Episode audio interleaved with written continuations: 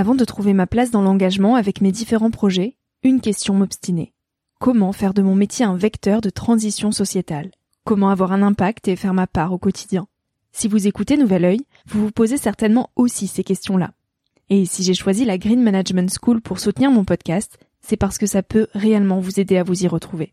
Se former au métier de la transition écologique, ce n'était pas si accessible il y a quelques années, mais ça l'est aujourd'hui.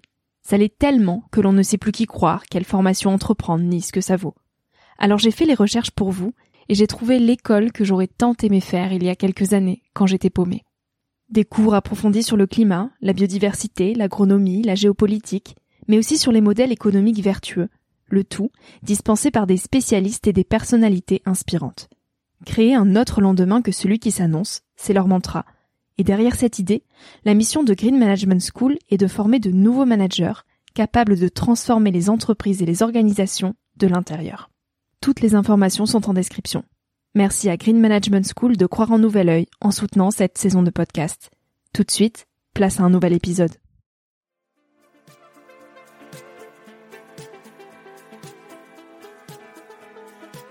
Hello, je suis Victoria et j'ai 24 ans. Chaque semaine, j'embarque mon micro jeune et je pars à la rencontre de personnes inspirantes pour poser mes questions sur ce qui fait nos vies, dans un monde où l'on se cherche et où on questionne notre avenir. J'espère qu'écouter le parcours et les conseils de ces personnes qui ont rêvé et osé faire de leur rêve une réalité t'aidera toi aussi à avancer d'un pied plus sûr dans la vie. Alors je t'invite à emprunter un nouvel œil pour regarder le monde sous un autre angle, pour te recentrer sur ce qui est essentiel et sur qui tu es pour t'aider à trouver ton chemin et surtout à oser.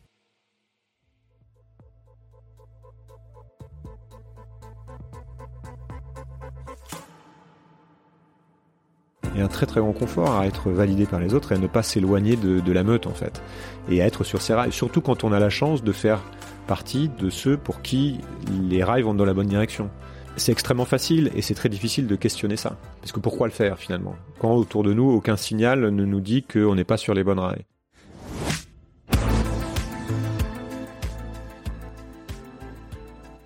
Le monde change et on n'y comprend rien. De cette incompréhension, Julien Devorex a mené cinq années de recherche pour tenter de décrypter les grands enjeux de notre époque. Vaste chantier qui s'est resserré autour d'une grande question. Quelles lunettes posons-nous sur le monde? Puisque les problématiques écologiques, économiques et sociologiques sont toutes liées à nos comportements humains, il s'agirait alors de commencer par comprendre nos failles cognitives. Julien envisage le monde comme un jeu dont il faudrait comprendre les règles. Et si l'on cherche tant à le changer, ce monde, il nous échappe pourtant toujours un peu plus. J'ai terminé cet entretien avec encore plus de questions. À vouloir changer le monde, j'ai surtout compris que c'était le monde qui nous changeait. Alors je me demande, sommes-nous vraiment libres?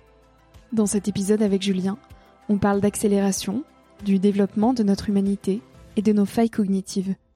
J'espère que cette écoute t'aidera à mieux comprendre notre époque si complexe. Salut Julien. Salut, ça va? Ça va très bien et toi? Bah très bien à distance. Ouais, c'est ça. Et j'allais te dire, je suis très heureuse de te tendre mon micro jaune, mais en fait, je me le tends à moi-même et t'as un micro noir en face de toi. tu es euh, à Lisbonne, donc on fait ça euh, à distance. Je le fais rarement, mais c'est mieux que rien. Donc je suis quand même très heureuse de te poser euh, toutes ces questions à venir et, et aussi ravie et honorée puisque tu animes un podcast depuis cinq ans qui s'appelle Sismic que j'écoute beaucoup et qui m'aide à comprendre divers sujets de société qui, qui font notre euh, notre monde d'aujourd'hui. Donc euh, merci pour euh, pour ton travail et très honoré de pouvoir te poser à mon tour tes questions. Bah c'est sympa comme accueil, merci. Ça fait toujours plaisir. Ouais, et puis tu viens aussi de sortir un livre qui m'a beaucoup plu, que je mettrai dans dans les liens, qui s'appelle Le Monde change et on n'y comprend rien aux éditions First. Euh, un livre que tu as écrit sur euh, plus de cinq années de recherche, il me semble. On va y revenir. 50 podcasts et un peu plus de, on va dire neuf années, neuf années de recherche, de questionnement, de lecture, de visionnage, d'écoute. Hmm, questionnement qui euh, ne s'arrête pas. on en parlait un peu en off. Et, et, on va en parler. une question d'ouverture que tu poses souvent à tes invités, Julien, c'est quelles lunettes portez-vous sur le monde? J'aime beaucoup cette question et je me demande quelles lunettes est-ce que toi tu posais sur le monde quand tu étais petit? Mmh, bah, Les lunettes d'un enfant, on va dire, comme tout le monde, qui ne sont pas les mêmes que, que celles qu'on a adolescents et qui sont pas les mêmes qu'un qu'un adulte? cette question des lunettes, elle est elle est hyper intéressante et c'est pour ça que que je l'utilise. Donc merci de, de me la poser parce que je me suis rendu compte qu'en fait c'était essentiel pour moi, quand je commençais une conversation, de savoir d'où la personne parle. C'est une autre manière de formuler cette question, c'est d'où tu parles. Mm. Et elle est intéressante parce que ça nous permet de, à la fois de, de comprendre le niveau de conscience qu'a la personne de, d'elle-même, de, euh, ses propres points de vue, de, de la manière dont ses points de vue sont biaisés, de la manière dont ses lunettes sont filtrées, etc., etc et euh, conscience donc de, de pourquoi il pense qu'il pense, il ou elle, et est-ce qu'on est conscient de ce qu'on, tout ce qu'on ne voit pas aussi. Mm, mm. Donc ça a été un, travail aussi euh, que j'ai fait euh, au, au, travers de ces interviews, de ces conversations et de ces rencontres, ça a été de découvrir quelles sont mes propres lunettes, mes propres biais, mes mm. propres filtres. Et mais c'est pour te répondre, c'est les lunettes que je portais quand j'étais enfant ou quand j'étais euh, jeune jeune adulte sont pas tout à fait les mêmes qu'aujourd'hui parce qu'aujourd'hui elles se sont enrichies de tout un tas de points de vue. Enfin des points de vue de des personnes à qui j'ai parlé. Donc je quand je parle à quelqu'un j'essaie de porter ses lunettes de me mettre à sa place de regarder euh, et j'adore quand je découvre des choses que je que je ne voyais pas qui étaient hors de mon champ de vision ou alors quand je me rends compte que je les voyais mal mm. ou tout simplement je me rends compte qu'il y a une autre manière de les voir à mesure qu'on vieillit à mesure qu'on grandit à mesure qu'on euh, qu'on est curieux et qu'on découvre les lunettes des autres, euh, on est capable de jouer avec ces différents points de vue et de se rendre compte que euh, nos points de vue sur les choses, nos opinions sur les choses sont forcément des constructions. Quand j'étais plus jeune, mes lunettes c'était celles de principalement celles de qui m'avaient été apportées par mon éducation, par mes parents. On est souvent très très formaté par notre milieu culturel par ce à quoi on a été exposé, les lectures qu'on nous a proposées, les points de vue qu'on a partagés avec nous, et puis euh, selon qu'on a grandi en étant urbain ou pas, euh, les choses sont différentes. Euh, il y a la langue, effectivement, etc. Donc pour faire court, moi j'ai grandi en région parisienne, donc j'ai des lunettes de banlieusard parisien, mmh. pas, pas, pas si souvent que ça dans la nature. Euh, voilà, je suis un homme blanc euh, de euh, classe moyenne française, donc ça veut dire mm. déjà beaucoup de choses sur d'où je parle. Mm, mm. Et alors quand tu avais 20 ans, est-ce que tes lunettes étaient toujours les mêmes que celles du Julien Petit? Comment est-ce que tu te projetais dans la vie future finalement? Mais mes lunettes de, de 20 ans, c'était des lunettes de, très très classiques de mon époque et de mon milieu social et euh, de euh, mon identité de genre. Enfin, tu peux tu peux l'apprendre dans tous les sens. Moi, j'ai j'ai un parcours euh, assez classique, sans encombre, de famille sans problème, bon élève, école de commerce, voilà, business school, je crois. Exactement. J'ai fait j'ai étudié en, au Brésil pendant pendant un an. Voilà, donc c'est ça, ça fait partie des choses que, que j'ai voulu construire. Je me suis dit, bah tiens, je veux faire une expérience à l'étranger pour aller euh, m'enrichir de ces points de vue-là, pour apprendre une, une, nouvelle langue, pour regarder ce qui se passe de l'autre côté du monde. Et ça a été quelque chose qui qui a été très important pour moi depuis le début d'aller d'aller chercher ailleurs, de euh, de frotter ma cervelle à, celle, celle, des autres, comme dirait euh, comme, comme, disait Montaigne. Ouais. Et tu dis que tu as aussi appris à déconstruire. Plus tu grandis, plus tu déconstruis. Euh, quel quelle grande question tu as apprise à, déconstruire avec le temps et celle que tu déconstruis toujours aujourd'hui aussi ah bah, il y en a un paquet, hein, celle que mhm. c'est les grandes questions que tout le monde se pose. Tu vois, c'est ça commence par euh, quand on est ado, on commence à, à questionner sa, à déconstruire sa place dans le dans le groupe, dans la famille, dans la société. Et puis euh, jeune adulte, on est obligé de de se poser la question de savoir ce qu'on va faire de de sa vie.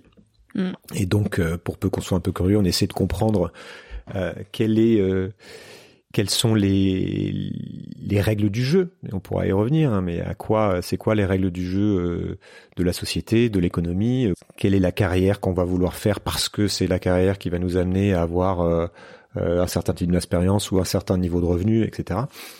Et, et, on essaie de trouver sa place, on essaie de déconstruire un petit peu tout ça. Je sais pas si quand j'étais plus jeune, j'étais dans cette idée de déconstruction, j'étais plutôt dans cette idée de de, de suivre le chemin tout tracé en fait. Hmm. Bah, D'ailleurs, tu as travaillé pendant 15 ans euh, au sein de grands groupes internationaux.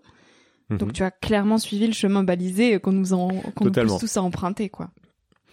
Voilà, j'étais plutôt dans, une, euh, dans un souhait de conformisme.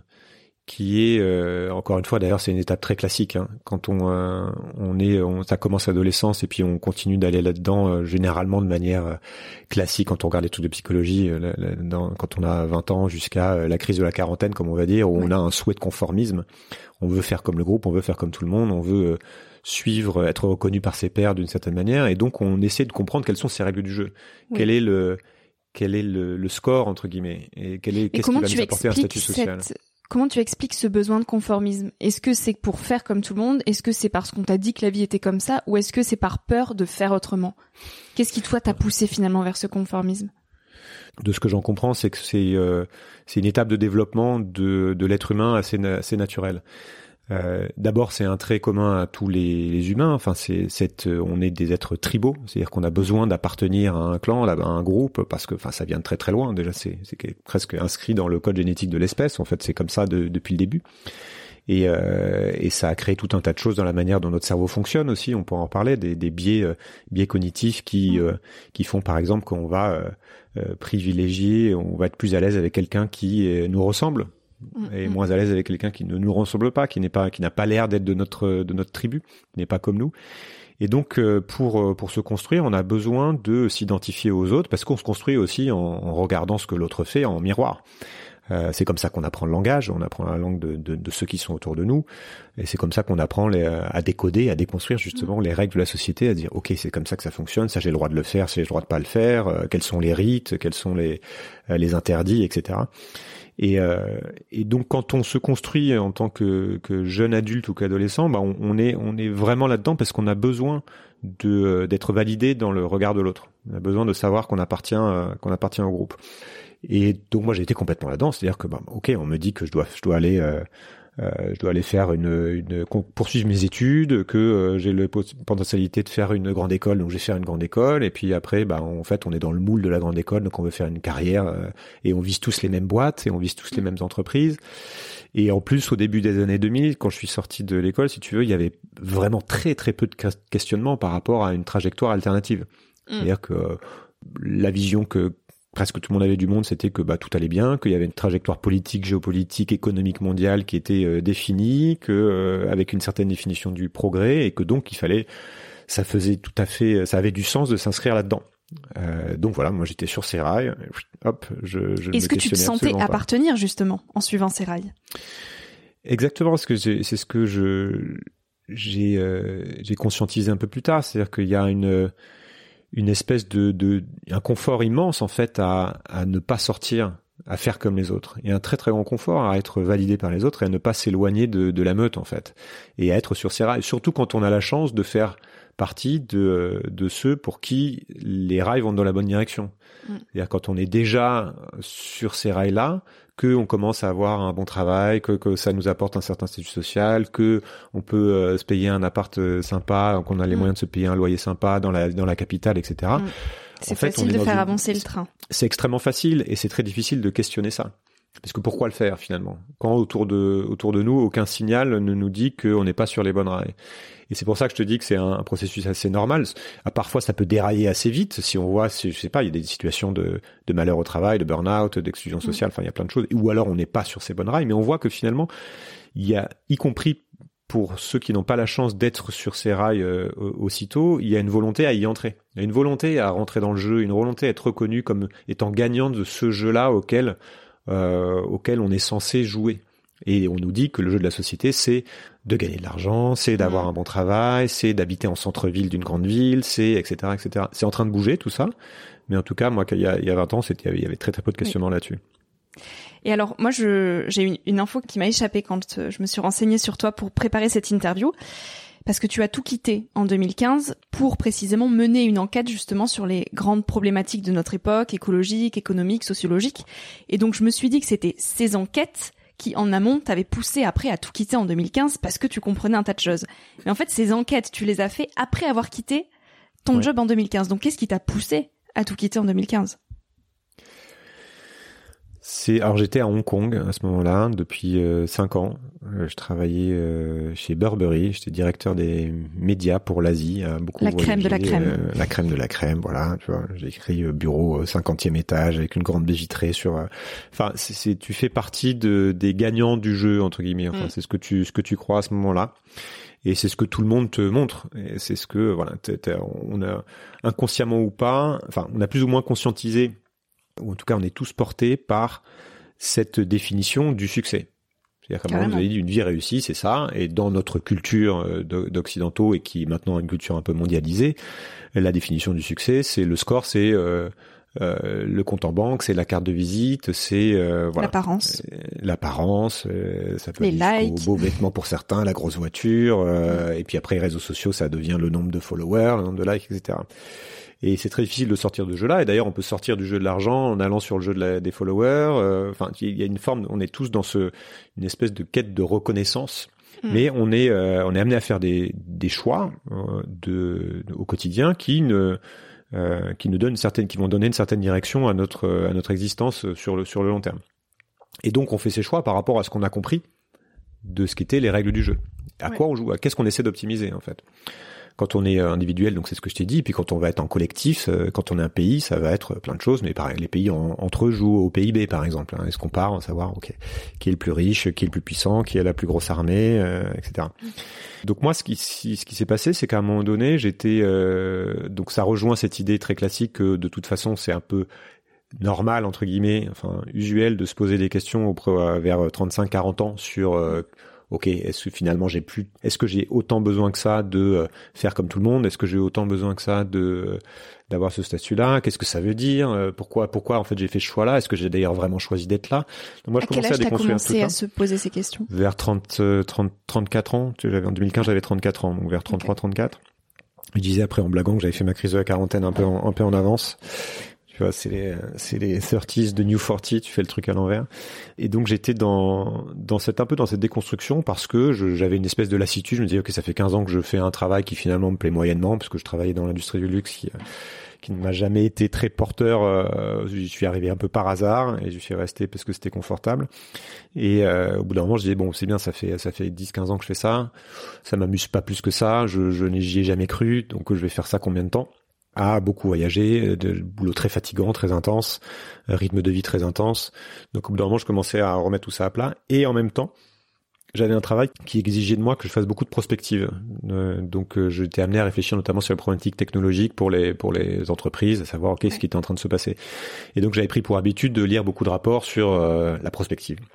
Et à force de faire ça, en fait, je suis tombé sur tout un tas de sujets sur lesquels euh, maintenant beaucoup de gens sont tombés, mais euh, entre euh, la crise énergétique, la crise climatique, les c'était post 2008, donc j'avais pas mal réfléchi aussi à la crise économique, hein, que c'était quoi cette mm. économie qui fonctionnait que sur la dette. Donc j'ai essayé de mélanger tous ces sujets, et puis l'accélération technologique qui qui commençait à être un peu questionnée. Et je me souviens d'avoir une espèce de moment où je me suis dit mais euh, qu'en fait j'avais des œillères et que je n'y comprenais pas grand-chose. C'est-à-dire que cette trajectoire que je m'étais faite pour moi-même, qui correspondait à une certaine vision de la trajectoire collective, en fait, à la fois ne me correspondait plus personnellement et en plus ne correspondait plus tout à fait à ce que je comprenais du monde.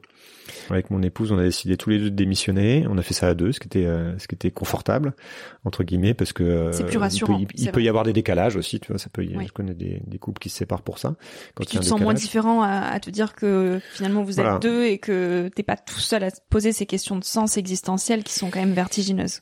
Exactement. Et donc on a on a on a quitté nos nos boulots, s'enfiler et on, s'est dit ok on va prendre un an pour euh, pour, pour réfléchir à ce qu'on veut faire après. Et pour moi, ça a été aussi de, de, de, passer du temps à comprendre ce qui se passait, ce qui se jouait. Et j'appelais ça vraiment lever mes œillères. J'avais le sentiment de, de, j'ai eu ce sentiment à un moment donné de dire en fait je ne comprends pas du tout ce qui se passe, je ne comprends pas notre époque. Il y a quelques signaux qui sont quand même un peu flippants. Je vais essayer d'aller voir ce qui joue et, euh, et, de savoir quoi faire de tout ça. Donc je me suis arrêté pendant un an pour enquêter là-dessus avant de revenir à Paris. Et donc après toutes ces enquêtes sur les problématiques euh, notamment écologiques, économiques mm-hmm. et sociologiques que tu as menées. Euh, donc tu dis euh, envisager le monde comme un jeu dont il faudrait comprendre les règles. Est-ce que tu as compris quelques règles? Qu'est-ce que tu en retiens Je pense avoir. Alors cette cette métaphore du jeu, et, ça a été la, j'ai trouvé pratique en fait pour, j'ai utilisé dans le livre pour pour assembler tous les morceaux du puzzle. Mm. Je me demandais justement comment faire tenir dans un seul ensemble les mes réflexions sur la cognition, l'économie, la technologie, tout ça. Et je suis reparti de cette idée parce que euh, en repartant de la question justement qui est à quoi je joue moi et à quoi on joue collectivement. Déjà, c'est cette idée qu'il y a des règles du jeu. C'est mm. cette idée qu'il y a, on est tous pris en commun dans une forme de mouvement. Il y a un plateau de jeu, un terrain de jeu qui s'appelle le monde, la Terre, voilà, qui lui-même a des règles, qui on va appeler les règles de la physique, mm. qui euh, dont on comprend euh, certaines, c'est-à-dire qu'il y a certaines qu'on comprend très très bien grâce à la grâce à la science. Euh, voilà, on a, on a, nettement progressé euh, là-dessus, mais ça a été d'ailleurs c'est intéressant de se dire que ça a été une des occupations de l'humanité, ça a été essayé de comprendre pendant des siècles et des siècles quel était le fonctionnement de ce terrain de jeu. Et pourquoi on est dessus euh, Et pourquoi on est dessus? On sait toujours pas vraiment pourquoi on est dessus, mais en tout cas, on a compris deux trois choses sur euh, sur les lois de la physique notamment. On n'a pas tout compris. Il y a puisque la physique va régir aussi le le, le vivant, enfin voilà, et puis il y a tout ce qu'on appelle la pensée systémique qui va nous permettre de de comprendre que les liens entre les choses sont aussi importantes que euh, les parties, les différentes parties des choses.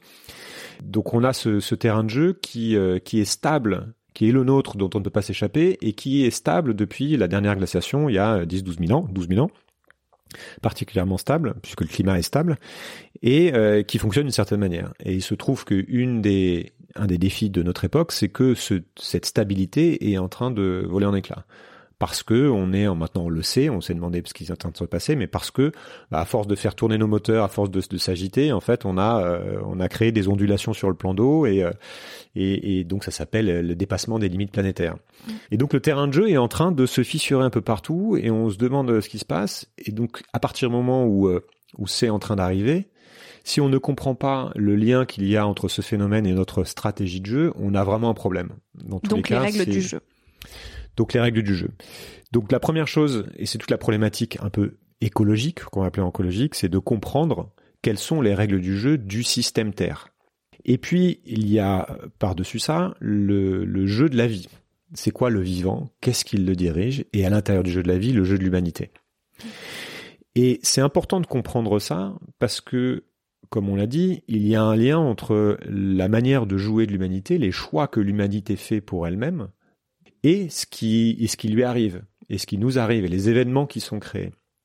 Donc, tout le travail que j'ai été essayé de faire, c'est de comprendre ce qui est de l'ordre des, euh, des règles du jeu qui nous échappent euh, parce que c'est le jeu du vivant, voilà, et parce que c'est notre espèce et que c'est inévitable et que c'est ce qui nous conditionne et donc euh, d'essayer de voir euh, ce, ce, ce, ce à quoi ça correspond. Mon hypothèse, c'est qu'à partir du moment où on va commencer à avoir une, une vision plus claire, d'une part, qu'on est, on est embarqué dans un mouvement qui est contraint par un, par un certain nombre de règles, et que d'autre part, euh, on peut, on a une possibilité d'avoir des stratégies de jeu différentes.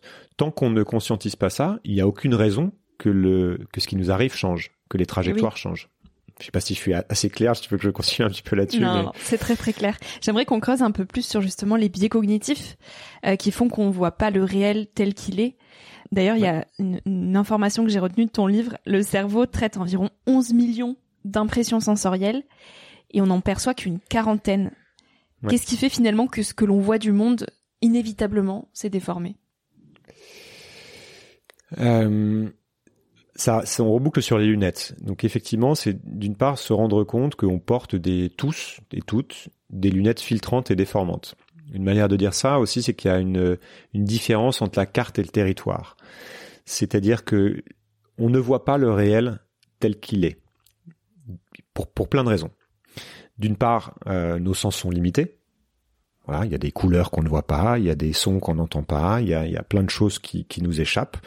Et on s'est doté de tout un tas d'outils pour nous permettre d'élargir nos sens, donc euh, avec des lunettes infrarouges, on voit, on voit, au-delà du, spectre, etc.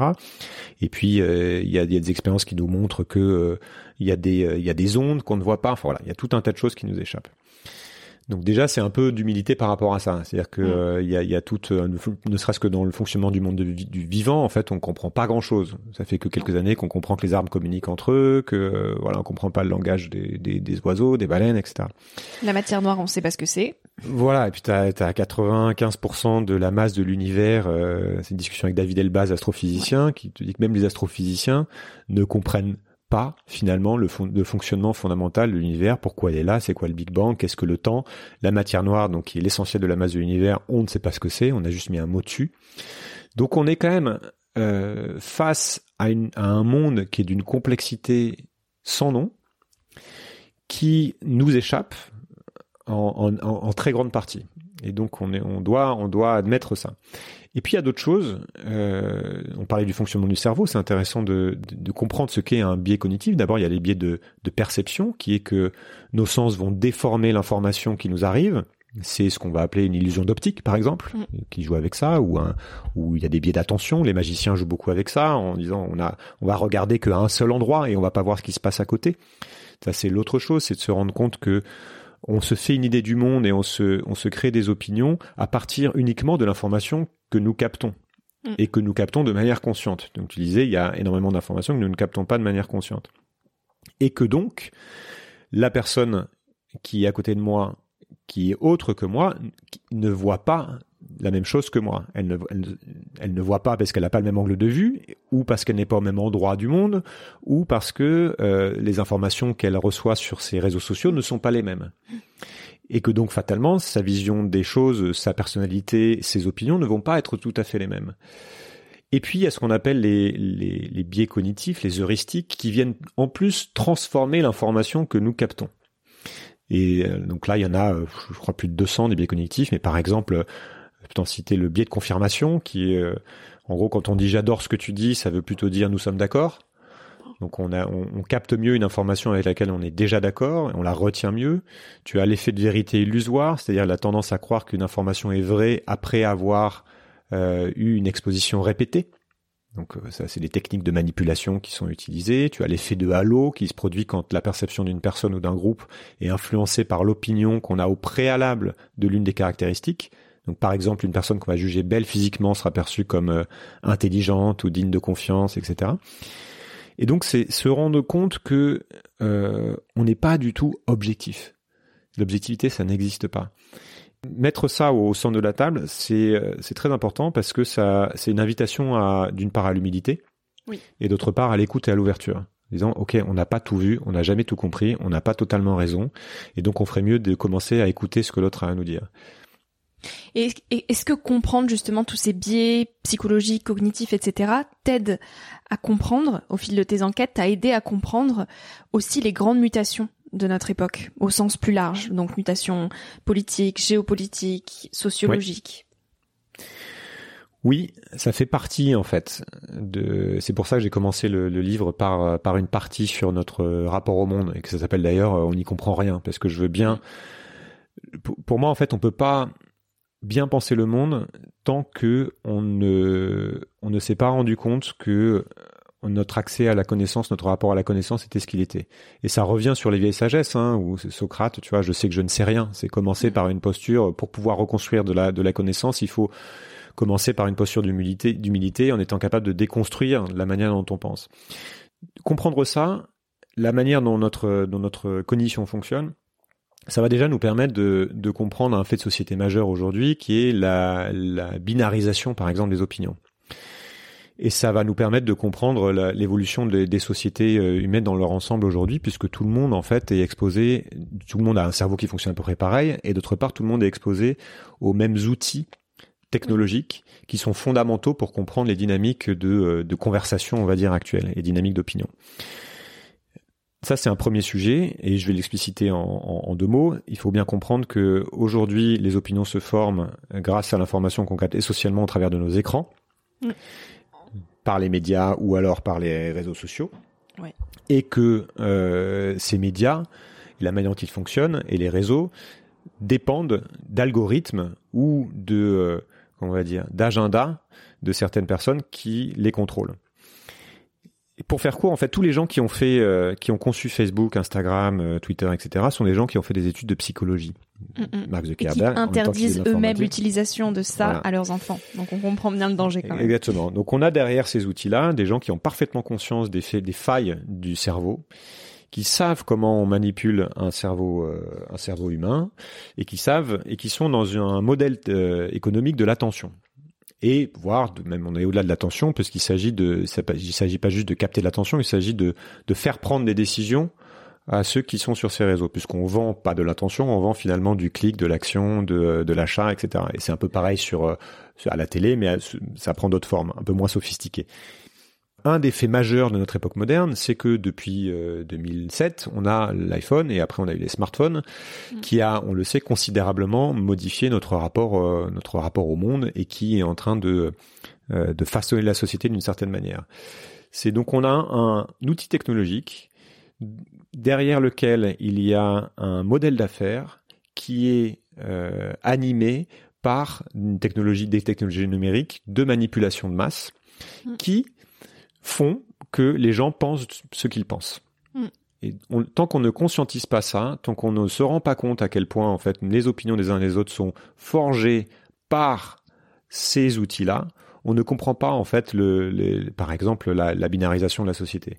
Donc ça c'est un des phénomènes majeurs qu'on voit aussi en Inde, qu'on voit euh, partout, qui est la capacité de quelques-uns à manipuler les, le cerveau de millions de personnes dans un sens ou dans l'autre et qui ont intérêt à ce que l'attention soit la plus faible possible. Aujourd'hui le temps d'attention moyen d'un individu c'est 8 secondes, donc c'est moins qu'un poisson rouge. Mm, mm. Euh, Bruno Patino qui a écrit euh, La civilisation du poisson rouge à ce sujet. Donc ça, c'est c'est exactement, c'est un des faits. Donc on a euh, notre attention qui est déviée vers euh, des sujets qui vont être de plus en plus, euh, comment on va dire, binaires et surtout des sociétés qui se, qui se tendent parce qu'une information violente ou alors inédite va circuler bien mieux. Et donc on a, on entre dans une société où plus personne ne sait à qui faire confiance. Euh, on a une crise monumentale de la confiance parce que mm. tous les tiers de confiance ont disparu. Enfin, on pourrait passer tout, tout l'interview dessus. Mais voilà. Donc ça, c'est un effet majeur qui va expliquer tout un tas de choses. L'autre rapport à, à, ces règles du jeu de notre condition qui vient expliquer une des dynamiques, c'est ça va être notre soif qu'on va avoir, notre soif à la fois de, de statut social, d'appartenance, comme on l'a dit, notre le besoin qu'on a de, de gagner le jeu de l'argent, de gagner le jeu de la célébrité, qui, qui correspond derrière, qui est rattaché à l'ego et qui est rattaché à une pulsion de puissance à une pulsion de pouvoir. Et ça, c'est, ça peut être vu de manière assez intéressante comme une des règles du jeu du vivant. Euh, que euh, ça va être euh, décrit même par le philosophe Spinoza comme quelque chose comme le conatus, par Schopenhauer comme la volonté universelle, par Nietzsche comme le désir de puissance.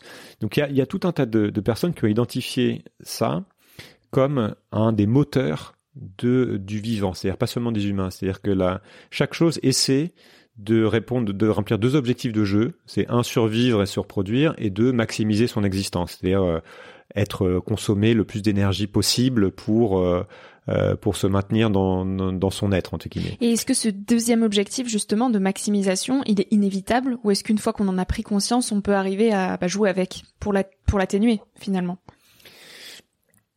Alors c'est ça qui est très étonnant, c'est-à-dire que dans la dans la nature, euh, enfin en gros quasiment tous les animaux, ont ce, ont ce désir-là de euh, maximiser leur, euh, leur, leur, rendement énergétique, on va dire. C'est-à-dire que le guépard, avant d'aller poursuivre la gazelle, se pose la question de savoir euh, s'il a une chance de la voir et si ça sert à quelque chose de s'épuiser par rapport à l'énergie qu'il va pouvoir en tirer. Mais on s'est rendu compte quand même qu'il y avait des mécanismes naturels de d'auto-limitation de la puissance. C'est-à-dire que mmh. quand un animal se rend compte qu'il est en train d'épuiser sa ressource, ben, il se restreint il va, on a vu que les, lions, par exemple, étaient capables de euh, de cesser de, de chasser euh, à partir du moment où ils se rendaient compte que euh, il y avait de moins en moins de gibier et que donc la ressource, la ressource alimentaire énergétique allait allait allait manquer. Mm. Et soit ce sont les individus qui le font ou des groupes d'individus, soit finalement il y a une espèce de phénomène naturel qui est que quand un, un parasite ou une, espèce comme ça commence à prendre trop de place, finalement elle commence à elle finit par décliner parce qu'elle a plus de ressources et donc une espèce d'équilibre naturel une des choses qui fait euh, que l'homme euh, est, une espèce à part, c'est que euh, on est sorti de ce jeu-là. C'est-à-dire que pendant longtemps, on a été extrêmement contraint par on avait ce désir de puissance et qui se manifeste, enfin qui, qui s'exprime grâce à une consommation énergétique. Et quand, donc on est sorti de ce truc naturel qui a duré 200 000 ans, et ça fait 10 000 ans qu'on est sorti de ce truc. Et en fait, on arrive là à un moment où notre civilisation a trouvé les moyens de devenir toujours de plus en plus puissante.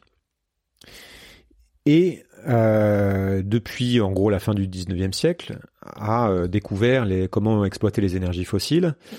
Et on se retrouve dans ce cycle qui est en fait assez court, qu'on peut appeler le carbon pulse en anglais, enfin une espèce de pulse, pulsation carbone, qui est qu'en gros depuis 150 ans on est dans, on a tapé dans une source d'énergie euh, absolument phénoménale, euh, qui euh, qui nous a, on est encore à 80% dépendant des énergies fossiles, qui nous a permis un développement ahurissant de de l'humanité et ce qu'on a appelé la grande accélération. On est passé de 1 et qu'on appelle aussi le progrès.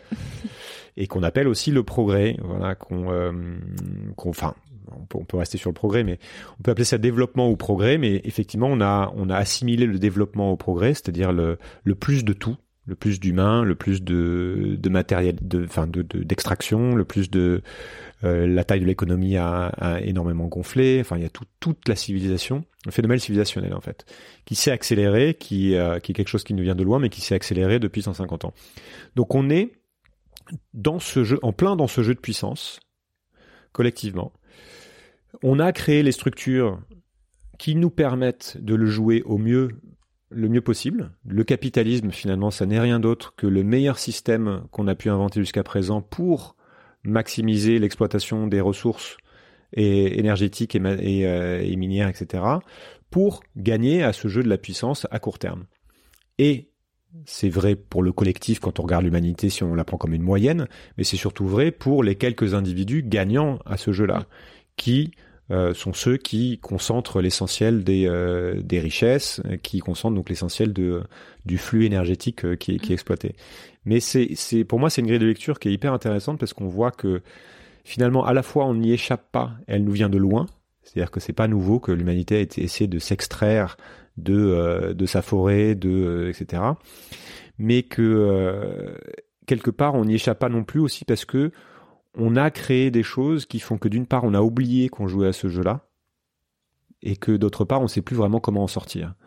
Puisqu'on s'est créé des cultures, on s'est créé un modèle économique, on s'est créé des, tout un tas de structures qui nous ont permis de maximiser cette puissance, qui ont été étonnamment efficaces, mais qui aujourd'hui sont en train de, pour reboucler ce qu'on disait tout à l'heure, sont en train de mettre en péril le jeu en lui-même pour l'humanité. Déjà, on est en train de mettre en péril le jeu de tous les autres vivants, mais en plus, on met, le jeu, on met en péril le jeu de l'humanité. Oui, et qui s'emballe et qu'on ne contrôle plus finalement. Et qui s'emballe et qu'on contrôle plus, c'est une, une, autre question, c'est de savoir est-ce que quelqu'un contrôle ce, ce jeu-là? Est-ce que, est-ce que contrôle, quelqu'un contrôle cette direction? Il semblerait que non, enfin, ou alors il semblerait que ceux qui seraient en mesure de le, de ralentir, c'est-à-dire de, de diminuer notre pulsion de puissance, soit euh, ceux qui sont en situation de pouvoir, et donc ce sont ceux qui ont qui en bénéficient le plus. Donc, donc ils n'ont aucun intérêt à faire ralentir le jeu, quoi. D'une part, ce sont les gagnants du jeu. Donc quand on a gagné un jeu, on se dit bah attends, je l'ai, je l'ai mérité, je suis là, j'ai, j'ai mieux compris les règles du jeu que les autres, ou alors euh, mes parents l'avaient mieux compris, mes grands-parents pour ce qu'on hérité, qui est quand même l'essentiel des, des gens. Et, euh, et donc on n'a pas envie de le, de le faire, et, puis tout simplement on le voit pas. On voit pas en fait tout, tout ce que ça crée à côté. Et ça fait très peu de temps finalement qu'on est en train de conscientiser le lien qu'il y a entre ce jeu de la surpuissance économique et le, ce qui est en train d'arriver à la planète. Donc on est juste à ce à ce point en fait dans le temps où on est en train de comprendre qu'il y a un lien. On est en train de comprendre le lien entre l'économie, l'énergie et le climat, par exemple, pour ne parler que de ça. Mais on n'en est pas encore suffisamment, en tout cas au niveau des, du grand public, si tu veux, à expliciter ça clairement, à expliciter comment tout ça fait système et comment le, ce jeu des réseaux sociaux, cette accélération technologique, cette euh, masse énergétique, ce, euh, ce, cette inégalité aussi qui est créée, tout ça en fait est un même mouvement. Et donc tu as effectivement des personnes qui théorisent le fait que ça nous échappe totalement. Et alors comment on peut basculer ce jeu pour nous reprendre un petit peu le dessus? Euh, Est-ce que c'est en multipliant les Juliens comme toi qui vont essayer de d'éveiller les consciences par diverses manières, euh, ou est-ce que inévitablement, bah, finalement, on, est voué à perdre à ce jeu-là? Euh, bonne question. je, n'ai pas la réponse. Je pense que personne, personne là, tout le monde cherche le. T'as des, t'as des philosophes de l'histoire comme Hegel, tu vois, qui, qui disent depuis très longtemps que euh, que finalement, en fait, l'histoire se joue de nous, que euh, qu'on est qu'elle nous utilise pour pour avancer selon sa propre logique et que elle utilise les passions humaines, donc les pulsions humaines dont on a un peu parlé, euh, ou certains vont dire justement les, la, la, cognition, enfin les failles de cognitive humaine pour pour avancer. Que euh, vers une certaine direction, euh, voilà qu'on connaît pas vraiment, mais euh, certains diront vers plus de raison. Enfin voilà. D'autres vont théoriser des grands cycles. D'autres traditions qui vont se dire finalement on est on est pris dans des dans des grands cycles qui qui nous échappent, qui qui se qui se jouent de nous et que finalement on n'a pas du tout la main, une espèce d'illusion de d'être en capacité de de faire l'histoire, mais inévitablement, on y revient. Donc il y a, y a, toute une, une tradition de, de, sagesse entre guillemets ou de philosophie qui va penser que finalement tout ce qui nous arrive nous arrive euh, qu'on est qu'on est que des pantins quoi en tant qu'individu et puis même en tant que en tant qu'humanité. Et, en fait ça rejoint une euh, grande question qui est est-ce qu'on peut réellement changer le monde? Ou est-ce que c'est le monde qui nous change? Qui est assez philosophique comme question. c'est une c'est une question philosophique. Est-ce qu'on a du et je conclue d'ailleurs le livre un peu là-dessus, mais est-ce que euh, est-ce qu'on est libre? Est-ce que on a est-ce que notre liberté en tant qu'individu, est-ce que nos choix de jeu, même en tant qu'individu, sont sont libres? Euh, Moi, j'aurais plutôt tendance à dire euh, à rejoindre Spinoza là-dessus, qui disait l'homme est libre comme une pierre qui tombe.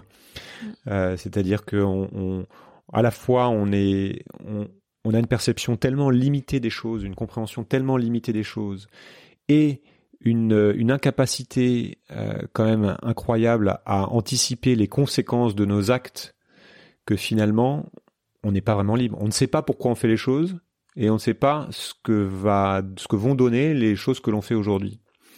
Donc, on s'agite, on fait, on fait des paris, on fait tous les jours des paris sur l'avenir en fonction de notre compréhension des règles du jeu et en fonction de, de ce qu'on imagine qui, ce qui pourrait se passer. Mais euh, ça, c'est en tant qu'individu. Mais en plus, par ailleurs, on, on, est un espèce de petit grain de sable et on ne, on ne pèse que très très peu sur le monde. Mm. Donc tu vas avoir des gens, et moi je fais plutôt partie de ces gens-là, qui vont dire que euh, finalement, de savoir si on va pouvoir peser sur le monde ou pas n'est pas vraiment le bon sujet. C'est-à-dire que c'est un sujet sur lequel on va, on va, on va s'épuiser partir du moment où on prend, on prend de la hauteur de vue, on se rend compte que finalement on a beau pousser dans une direction, il n'y a pas grand chose qui se passe. Donc tu, tu es épuisé toi Julien en fait là après toutes ces années de recherche, après avoir sorti un livre, euh, lancé un podcast, t'es épuisé à chercher des solutions à des réponses qui n'ont pas de à des questions qui n'ont pas de, réponse.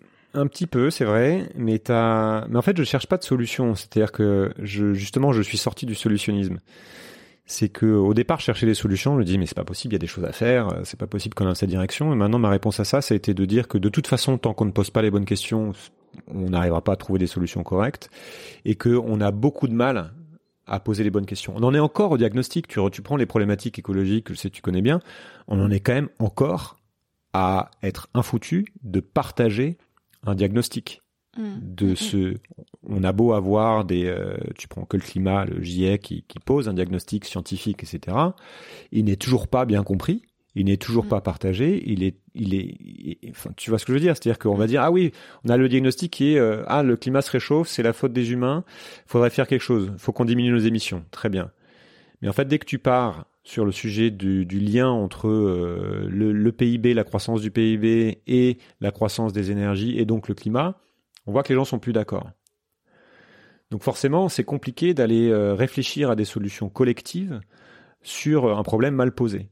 C'est mhm. Einstein qui disait si j'avais une heure euh, pour pour répondre à une question, je passerais 55 minutes à, à réfléchir à la question et 5 minutes à, essayer de trouver la réponse. Mhm. c'est une petite paraphrase, c'est pas la citation exacte, mais on voit l'idée. Et donc si tu veux, j'en suis arrivé à, à constater notre incapacité, ne serait-ce qu'à poser les bonnes questions. Et une fois qu'on a posé les bonnes questions, notre incapacité à en débattre correctement, ne serait-ce qu'au niveau d'une nation. Parce que il y a des parce qu'il y a des il y a les technologies qui sont là parce qu'il y a le jeu politique parce qu'il y a les jeux de puissance parce qu'on a aussi tous nos propres lunettes donc on a du mal à se comprendre. Voilà. Donc c'est très très content. Et parce que le, la seule manière de résoudre ça si tu veux ça serait de remettre tout le monde à l'école de leur de montrer quel est le point de vue de l'autre de refaire de la philosophie de montrer d'expliquer comment tout ça fonctionne etc ce qui ne se fait pas. Et même une fois que tu fais ça au niveau d'une nation il faut s'accorder au niveau planétaire parce que pour la première fois on a des enjeux planétaires ce qui est totalement inédit donc on est un peu coincé. Moi, il me semble qu'on est un peu coincé par dans un mouvement qui euh, qui nous entraîne tous, qu'on ne peut que regarder. Euh, enfin, soit on le regarde pas comme font beaucoup de gens, soit on le regarde en se disant euh, c'est pas grave, j'y vais quand même. Soit moi, moi, moi, ma posture à moi maintenant, ça a été de le stoïcisme, c'est-à-dire euh, mm. de d'essayer de me rendre compte ce qui était dans dans mon pouvoir. Tu vois, c'est que la force me soit donnée de supporter ce qui ne peut pas être changé, le courage de changer ce qui peut l'être, mais aussi la sagesse de distinguer l'un de l'autre, pour citer mm. Marc Aurel. Et c'était ma réponse à ma propre angoisse. C'est-à-dire qu'au bout d'un moment, on est obligé de faire quelque chose de cette angoisse. Donc c'est une forme de prise de recul. Est-ce que ça veut dire qu'il n'y a pas de solution? Je ne sais pas. Peut-être qu'il y a des solutions systémiques. Il y a ce qu'on appelle les émergences dans les systèmes. Il y a des choses inattendues qui arrivent. Il y a des choses qui bougent très très vite. Donc tu vas avoir des gens qui vont trouver euh, leur satisfaction personnelle dans un engagement très fort pour euh, pour pour pousser les choses. Euh, d'autres comme moi qui ont plus une personnalité à, qui se retrouvent plus dans une prise de recul euh, très intellectuelle là-dedans, qui est satisfaisante pour le moment. Peut-être que ça le sera plus demain. Et puis, euh, puis tu as des gens qui mettent la tête dans le sable. Mais mm-hmm. j'en suis quand même arrivé à cette conclusion que c'était une erreur de penser que le monde c'était un mur qu'on pouvait écrouler. Tu vois, c'est on fait la révolution. Ah, le système, le système, c'est un gros mur. On y va, on va casser le mur, on va écrouler, on va construire autre chose alors qu'en fait le système c'est une espèce de, gros chamallow, tu vois, un, du slime, une espèce de bibendum que tu que tu tu te mets à plein pour pousser et en fait tu pousses juste un tout petit bout et puis en fait ça pousse de l'autre côté mais euh, mm, mm. ça bouge ça bouge très difficilement. Mais Julien, de te poser des questions, ça me donne encore plus de questions. Donc, et je vois qu'on arrive à, à, la fin de, de cette interview. Je pourrais te poser des questions pendant encore une heure. Euh, alors soit on va refaire un podcast hein, selon euh, selon comment euh, les auditeurs auditrices bah, sont réceptifs aussi à ces questionnements-là. En tout cas, à l'heure d'aujourd'hui, je vais te poser la conclusion, question conclusion du podcast. C'est rapide ton podcast en fait. Je pense bah écoute, c'est entre 40 et, bah, tu vois, au début je disais pas plus de 40 minutes, et maintenant j'en j'en viens à toujours. T'as raison, je parle beaucoup en plus. Mais oui, mais c'est passionnant, c'est passionnant. J'ai envie de t'écouter encore parler et de te poser encore mille questions. Alors que lu le livre. Euh, et ouais, c'est ça. Mais bon, de toute façon, j'ai compris qu'il n'y avait pas de solution aux questions et pas forcément de réponse, donc. Euh... ce qui peut être, non mais c'est intéressant. Je suis juste un mot là-dessus parce que je sais que ça peut être très frustrant pour beaucoup de gens et que le premier réflexe, euh, même frustrant pour moi aussi, parce que souvent on me dit mais d'accord, mais tu proposes quoi C'est quoi Qu'est-ce qu'on fait mm. Et, euh, et, effectivement, moi, la, ma réponse à ça, c'est de dire, mais fondamentalement, chacun joue son propre jeu individuellement, et que de toute façon, quelle que soit l'info que je t'apporte, quelle que soit la préconisation que je que je vais faire, chacun va faire ses propres choix pour lui-même en fonction de ce qu'il peut faire, d'où il en est, et euh, voilà. Je, je crois que c'est très très compliqué de convaincre les gens. Euh, et donc j'ai toujours fait confiance et c'est pareil, c'est aussi ce que je fais dans Sismic. Je, je ne préconise rien. Donc là, c'est juste des ouvertures en disant, OK, allez ouvrir ces sujets-là pour peut-être mieux voir les choses. Ma croyance, c'est que euh, c'est intéressant quand même d'essayer de poser un diagnostic le plus clair possible pour pouvoir après faire des choix en fonction de ce qu'on a envie de vivre aussi et de qui on a envie d'être. Et ça revient à une question éthique. C'est qui j'ai envie d'être. Peu importe si on a envie de changer le, si on peut changer le monde ou pas. C'est en mot, qu'est-ce que j'ai une vie à vivre. Qu'est-ce que j'ai envie d'en faire? Avec quelle éthique, euh, avec quelle personne, euh, avec quelle tribu, etc. Mm, mm. Bah, alors je pose toujours la question de quel conseil euh, tu donnerais aux, personnes qui nous écoutent. Mais alors je vais pas mettre le mot conseil, peut-être quelle préconisation tu aimerais partager à, celles et ceux qui ont qui ont suivi ce podcast? Euh, bah, ça serait de prendre du, bah, de déconstruire, de, de, passer du temps à déconstruire ses propres, ses propres, son propre système d'une part, ses propres croyances. Pourquoi, pourquoi je pense que je pense? Quelle est la part de, qui me vient de mes peurs, de mon éducation, de euh, euh, de ce que je vois sur les réseaux sociaux. Euh, et, et, et, pour faire ça, c'est intéressant aussi après de reconstruire en écoutant mieux, en allant parler à des gens, y compris avec qui on n'est pas d'accord, en étant peut-être et quand on leur parle, en étant peut-être moins certain d'avoir moi raison et eux tort et moi tout compris et eux rien compris.